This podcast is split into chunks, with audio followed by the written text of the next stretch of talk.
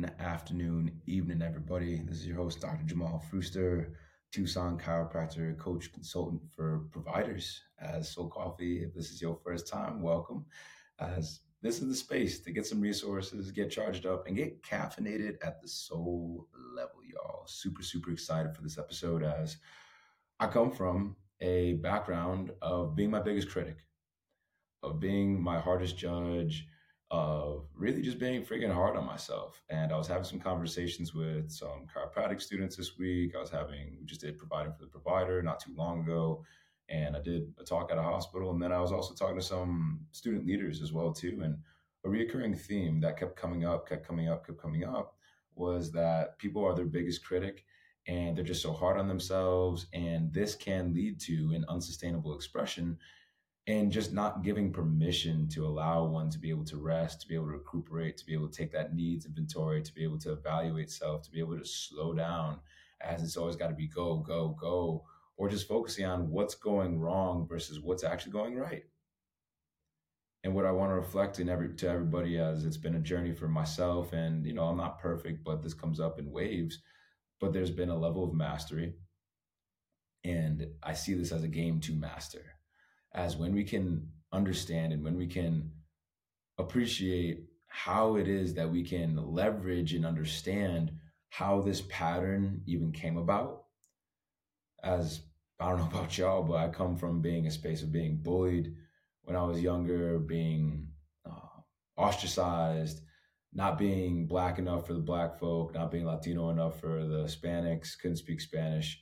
And it just led to a lot of just being in the middle, just floating and needing to find myself. And I was bullied a lot because I had an afro and your boy kind of just stuck out. But, you know, I really learned to develop a sharp tongue, and it led to me just dissecting people before, like, you know, I would even say hello to anybody. So that way, in case, just in case someone were to say something to hurt my feelings or to come at me, well, I'd be able to tear them apart. And the internal pattern of the external people bullying became an internal cycle due to me being so hard on myself. So that way, anyone that would say anything about me, well, I've already cut myself so deeply about it that you can't say shit, so I won't feel anything about it. So that way I was numb to whatever you're going to say, so that way I can just tear your ass apart. So when it comes to people being hard on themselves, like, yo, I get it. And it comes from a, ultimately, I think, a sympathetic defensive mechanism, and for us to step into a more sustainable vagal ventral regulated parasympathetic space, I think it's so important for us to be able to start to unwind this. You with me? So first and foremost, acknowledgement is very important. So whether you're, you're thinking about this, whether you're riding in the car, just think about it. You know, how did this, how did this pattern get here? What showed up in your neurology? What was the stimulus that you maladapted to over time that helped you get through what you needed to get through, but how's it getting stuck in your neurology? Where does this show up the most? Is it at work? Is it when you're parenting? Is it when you're showing up as a leader? Where is it that you're sensitive to that people need to slow down, or people might be coming at you, people might be, you need to start to prep yourself in this, this way, shape, or form. Where is it that you're showing that you are your biggest critic? Where are you defeating yourself? Where are you cutting yourself down? Where are you judging yourself? Because when we can start to identify where the areas, the spaces, the triggers, then we can now start to bring awareness in, into it. Have a big breath into the nose. And exhaling.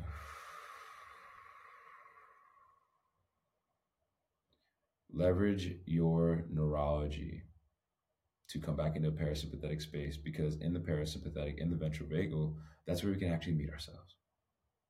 That's where we can slow down. That's where we can pause. That's where we can appreciate. It's tough to come home when you can't recognize your own light. One thing that as I got older, I was in high school, college, mainly high school, when I was younger too, my mom would always make sure the front light was on. The porch light was on. And I always remember like jogging home or running home from my boy Tyler Estevez's house, or Harris Borowski, or Mikey Pentinotto. Shout out to the O Gs on Apple Tree Drive and Huckleberry, by the way. I, I was always able to be like, ah, yeah. Like, and it would, it would invite like a sense of safety. It would invite a sense of welcoming. So how is it that you need to recognize your own light? Is it writing down a list of your accomplishments? Is it simply acknowledging you for how well you're actually doing versus what you're not doing? Is it slowing down? Is it a combination? So a question for you is, how is it that I need to recognize the light within myself? And have I? I know I did it until I was about twenty-three. When I got my shit kicked in at K T C Level one, as a lot of y'all have heard the story already. Said, I love you and I'm proud of you for the first time. Couldn't stop crying for ten minutes. And one other strategy, that's when you can identify the pattern. Where does it come from? Start to create space and place in your life to implement your self-care routine.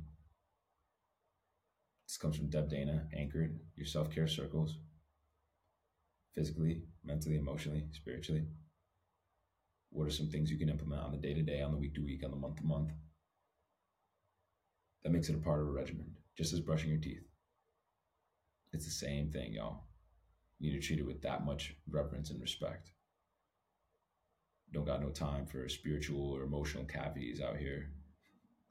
That's how things build up and accumulate in our nervous system.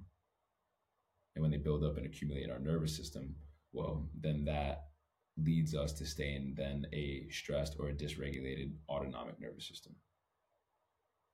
So you gotta make sure you brush your teeth. You gotta make sure you brush your nervous system. You gotta make sure you slow down. You gotta make sure you effort to get back into ventral vagal, because it's all on a spectrum, by the way.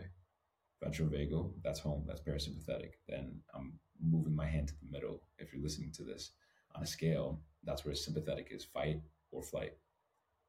And then on the other side of it is dorsal vagal. That's immobilization, that's shut down. Let's get numb, it's disassociation.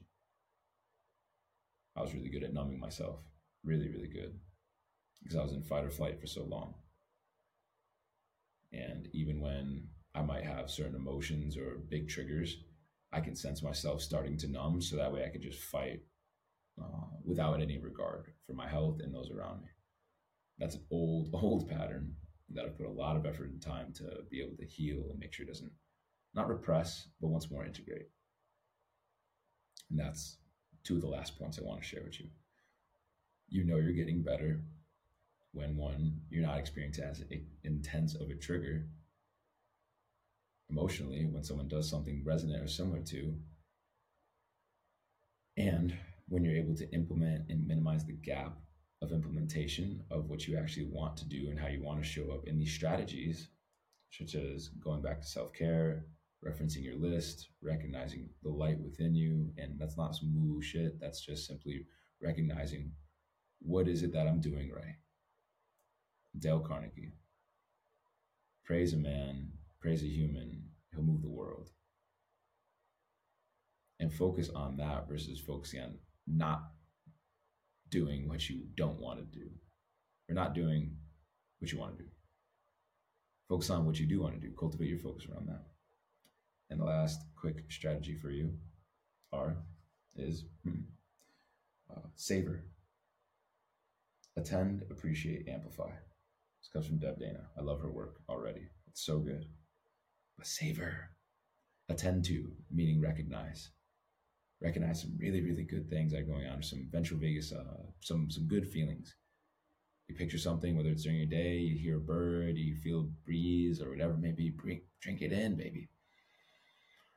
Appreciate, set your focus to like, wow, I really appreciate that, which I think brings us into gratitude. Like, wow, thank you that I get to experience that.